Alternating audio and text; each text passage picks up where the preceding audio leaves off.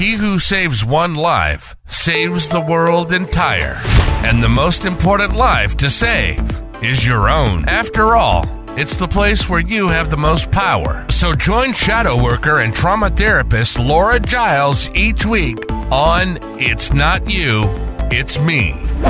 We'll uncover what's in shadow and learn the things you need so you can heal yourself, grow yourself, know yourself, love yourself, be yourself, and share yourself. If you're sick and tired of being sick and tired, it's time to drop the self sabotage and limiting beliefs. A healthy, abundant, connected life is an option. Choose it. Subscribe, and let's start manifesting it.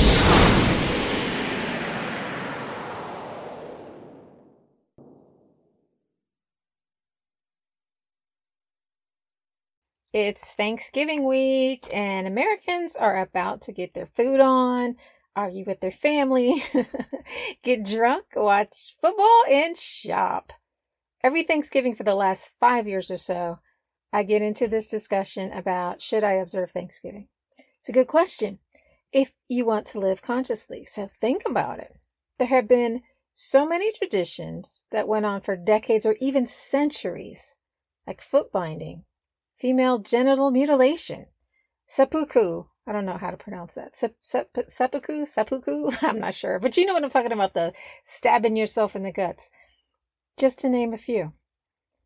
And as culture changes and attitudes change, we need to examine our beliefs and update our actions so that we can stay current with our present day values. Also, when something's controversial, sometimes it's due to people broadcasting their pain and turning it into propaganda. And if you've ever seen any social media channels that focus on rants, you know what I mean. They're popular. It's Not You, It's Me is about thinking for yourself. So let's look at the true Thanksgiving story with some context, okay? So, pilgrims were English religious dissenters who actually called themselves saints, not pilgrims. And they believed that the Anglican Church was just as corrupt as the Catholic Church that they had replaced. And they wanted to live in a place where they could worship in the way that they wanted to because they didn't think that it was reformable. So this group of people packed up and they went to Holland. And while they had religious freedom there, they couldn't make money there because of discrimination and policies that excluded immigrants from participating in the guild system. So it was like Dutch jobs for Dutch people. So the Saints looked for other options and found out that uh, there were companies looking to strike it rich in the New World, and they were looking for people to establish colonies. And they didn't want just any old body. They wanted hardworking people who had bonds with each other so they would stick together. To establish a colony, the people needed motivation to stay, and they couldn't just come, make their fortune, and leave. And the Saints fit all the requirements. Now, Take a look at the Jamestown colony, which was established in 1607. Dozens of people died along the way. Jamestown had high levels of disease, famine, death, and attacks by native people. And two years after they arrived, 80% of English Jamestown was dead of starvation and disease. There were only 60 people left. So creating a colony was not for the weak. And it wasn't just like everybody signing up for that. It wasn't until 1619 that Jamestown advertised for women to come and help stabilize the population and build the colony. That and the arrival of tobacco as a cash crop and the unwilling indentured servants from Africa to tend it is what made Jamestown a realistic possibility. That was the current situation when the Saints said, let's do this thing. So they got a license from the Virginia Company to establish a new colony, and these merchants put up the money for their ship the crew, and a year's worth of supplies. And this was about profit for them. The merchants wanted furs, lumber, fish, and other goods, and the saints um, were supposed to send all that stuff back for the next seven years. But the saints couldn't finance all this on their own, so they had to take on other passengers, and they called these people the strangers. So you've got a group of 102 religious extremists and people who are motivated by adventure and profit, and 30 crew. So it's 102 total passengers and 30 crew. And they left Plymouth, England in September, sailed close to the land so they didn't go the across the ocean, they took the long way around, and they arrived in November. Now, I lived in Boston. I arrived on Labor Day weekend. It was beautiful. The trees were changing colors. The weather was insane. It was actually picture perfect every single day. Come November, though, it was crazy cold. And I was told it was not unusual to have a few feet of snow in November. So I left. so the Saints uh, were aiming for New York and they ended up in Cape Cod in November. And they didn't have permission to stay here by anyone's authority, but they were too scared to try to sail south, so they drew up the Mayflower Compact to create some sort of governing document and legal authority. They didn't have any shelter. It's cold. They're living mainly on the ship. They're in an environment that they don't know how to navigate. They don't know the land, the animals, or the plants. And did I mention that it's cold? So more than half of them die the first year. If it weren't for a Native American man, Squanto, who had been captured, taken to England where he'd learned English, and then found his way back, they definitely would have died. So these weren't the first pale people that the local natives have seen. The reason why they were wary of pale settlers is that for the last hundred years, they traded with them, fought with them, been wiped out by their diseases, and were kidnapped by them and sold into slavery. But there were benefits to the contact for both sides, like trade, so the local natives were diplomatic and chose peace. The local natives taught them how to hunt, gather food, and grow food. The saints and the natives had strange relations, but they had a treaty. If one got in trouble with the others' tribes in the areas, the other would come to their rescue. That was a situation at the next fall harvest. So the harvest was in. So, like I said, of the 102 passengers that set out, a year later, there was only half of that left. There were 22 men, 25 children, and only four women. Check that out. You think there was a lot of stress in that situation? But they had a lot to be grateful for. The traditional idea for Thanksgiving for the saints was prayer and fasting. Remember, they're religious extremists. This isn't a Thanksgiving celebration for them. This is a harvest celebration. Most agricultural societies around the world throughout time have had agricultural feasts at the last harvest. The planned events were feasting, playing games, and competitions for the entire community. It wasn't an annual event, nor was it intended to be one. The natives weren't invited. When the saints were celebrating, they shot off their guns. The Wampanoag heard it and came running because of the treaties, and that's how they got there. And once they were there, they were invited to join the celebration. The saints had things like wild fowl and seafood. The Wampanoag hunted deer to, co- to contribute to the meal. And they had foot races, arm wrestling, archery competitions, and feasting for three days. It was a peaceful three days, but once it was over, things went back to being strained. And we know how the ultimate story ended. With more and more English arriving, things got more and more tense until King Philip's War in 1675, which decimated the Wampanoag and the other tribes in the area. And it wasn't until 1863 that President Abraham Lincoln adopted Thanksgiving as a national holiday. There were Thanksgiving days in some states, but it wasn't a national day where everybody did it and the whole country observed gratitude at the same time. I'm not sure how much of this is new to you, but that's the story. And if you're like me, you have heard that some people don't like Thanksgiving. And I set out to, discover why. And one of the reasons given is that the reenactments of plays set up us versus them mentality that shows the saints as the good guys and the natives as the exotic others. Now, everybody's entitled to their story and interpretation. I do think that there is a line that we all have to draw for ourselves about everything, and I don't think that encouraging us versus them is ever a good thing because it's hard to do that and feel like we're one. This is something that each of us needs to be aware of and see how we contribute to this. I think we all need to notice when this is happening. And if we want that belonging and togetherness that we talk about at It's Not You, It's Me, then don't buy into it. Call it out. When I was in first grade, we did the pilgrims and the Indian decorations. It was all about friendship and belonging. And I don't see anything wrong with that, but I do like the whole context because it wasn't all fun and games for them. I think the history of genocide is important. Is dressing up like pilgrims and Native Americans perpetrating colonialism? That's up to you to decide. Another objection to Thanksgiving is that it glosses over genocide. I see Thanksgiving as a harvest festival. It's a seasonal observation that we made it through the year with food. So I don't see it as a story of genocide, but if you do, it's a fine time to talk about that so that that story doesn't get lost.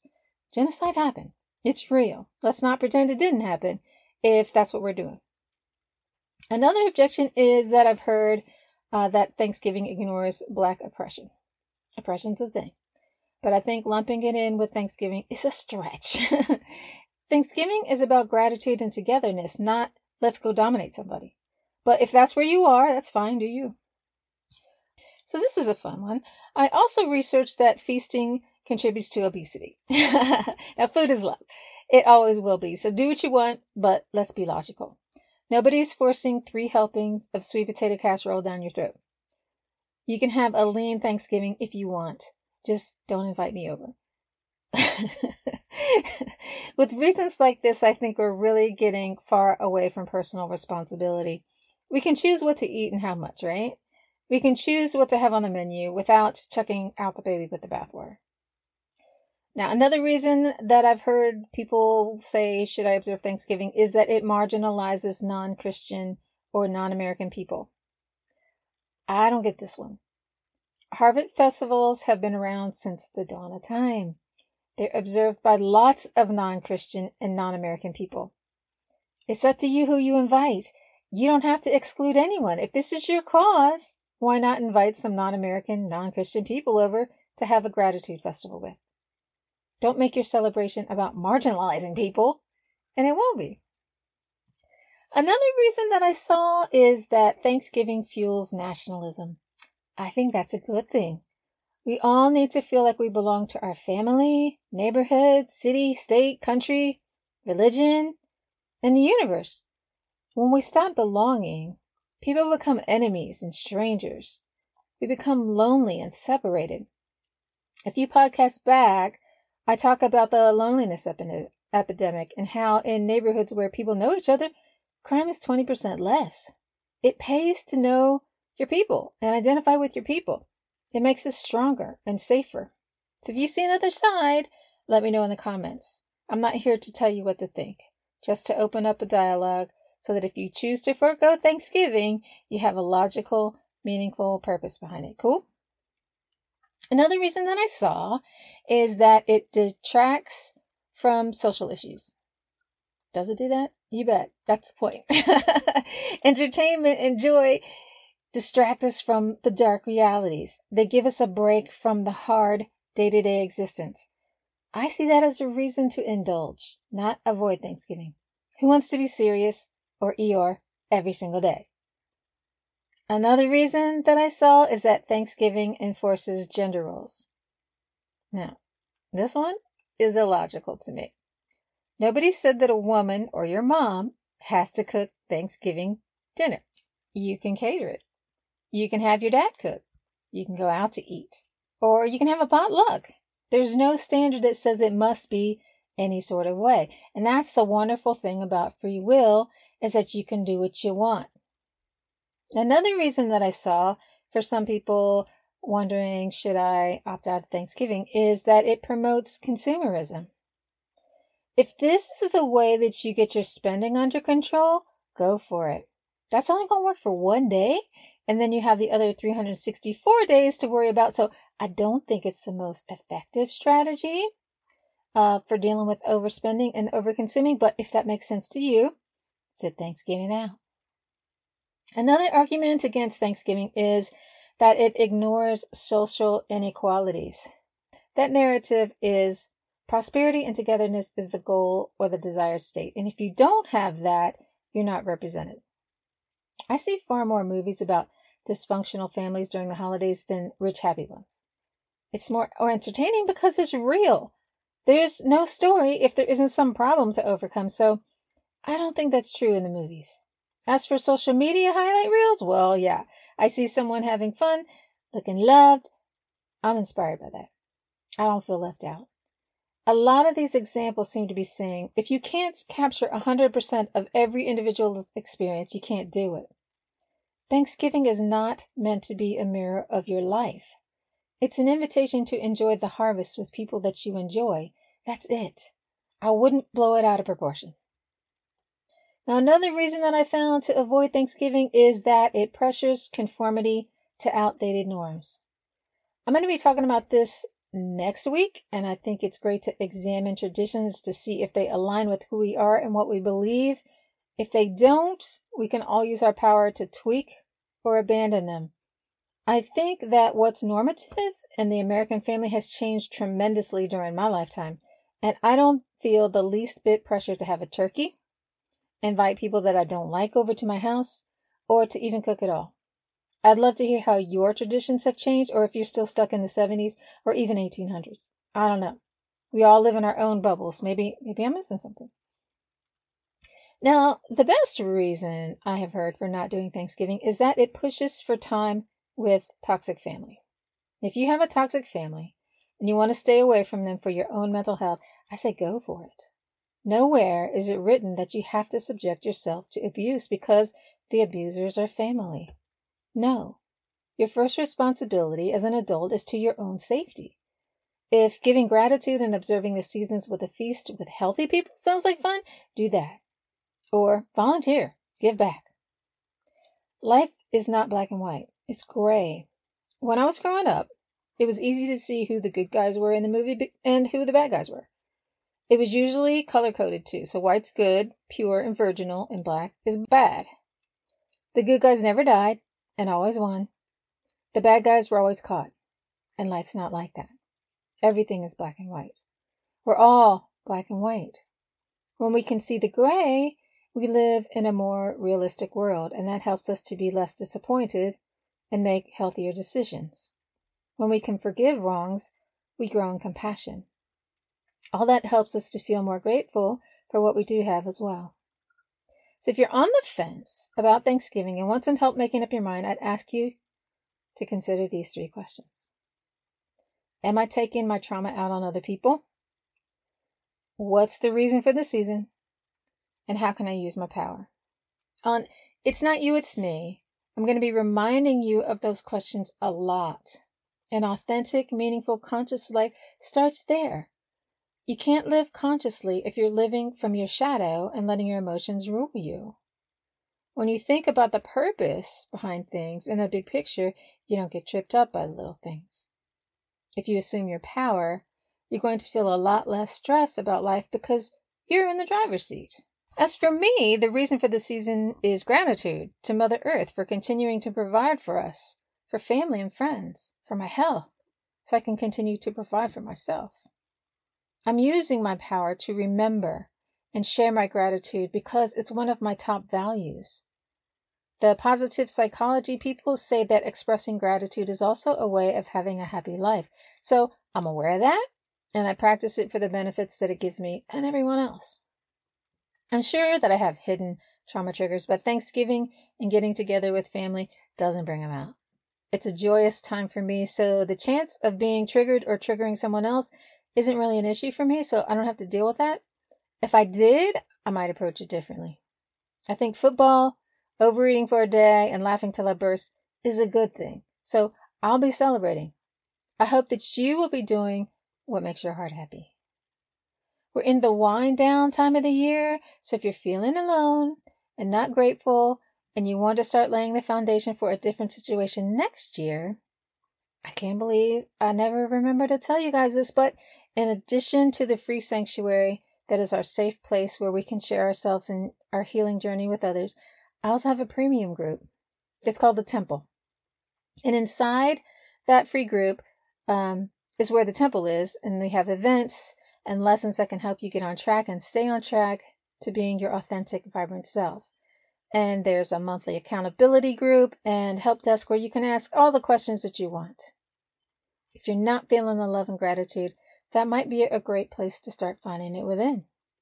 Up next week, I'm going to pick on Christmas, specifically Santa Claus. Not because I have an axe to grind, but because it's seasonal and living consciously means we pay attention to what's happening now But let's not get ahead of ourselves. Let's get through Thanksgiving with peace and love, no matter if you observe it or not.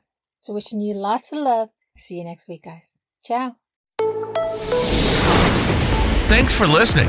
If you enjoyed this episode and you'd like to help the podcast thrive, please share it with others, post about it on social media, or leave a rating and review.